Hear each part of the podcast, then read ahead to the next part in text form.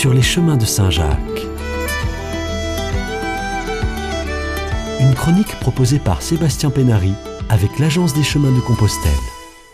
Bonjour à tous. Après sept ans de travaux, la restauration centenale de l'abbatiale de Saint-Sevé, dans les Landes, à 2h30 de Toulouse, sur la voie de Vézelay, cette restauration est enfin achevée.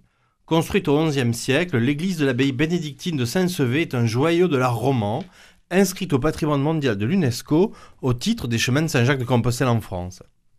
L'actuelle église de l'abbaye bénédictine est fondée sur une ancienne chapelle du saint éponyme de la ville, Severus, à qui les légendes médiévales attribuent la christianisation de la région. Après avoir convaincu le gouverneur Adrien de se convertir, il est martyrisé et décapité par les Vandales. Une chapelle pour abriter la dépouille du saint est construite au 7e siècle. Cette chapelle est mentionnée dans la charte de fondation de la ville au Xe siècle, bien qu'aucune preuve archéologique ne confirme les textes. La construction de l'abbatiale est décidée par le comte de Gascogne Guillaume Sanche en 988. Grégoire de Montaner, personnalité hors norme formée à l'abbaye de Cluny, dirige le monastère de 1028 à 1072 et décide d'un plan à sept absides échelonnées. Aujourd'hui, l'abbatiale de Saint-Sevé est la seule, avec l'église de Châteaumeillan, à conserver ce plan monumental, alors qu'il est plus commun de trouver des constructions à trois absides. Le bâtiment est reconnu pour son importance dans l'histoire, il est classé monument historique en 1911.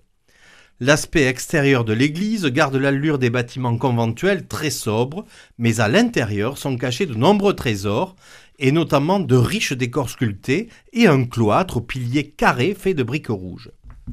Aujourd'hui, le monument compte plus de 150 chapiteaux, dont une cinquantaine datent du Haut Moyen Âge, faisant de l'abbatiale de Saint-Sevé l'église ayant le plus grand décor roman d'Aquitaine. Le plus ancien est une sculpture à feuilles lisses qui serait une réinterprétation de l'ordre corinthien antique. L'ensemble du décor compte également des scènes historiées ou figurées, et cette diversité de styles et d'époques rend cet ensemble exceptionnel. L'église actuelle a subi de nombreuses restaurations et reconstructions au cours des siècles. Une partie des absides et du cloître est détruite durant les guerres de religion.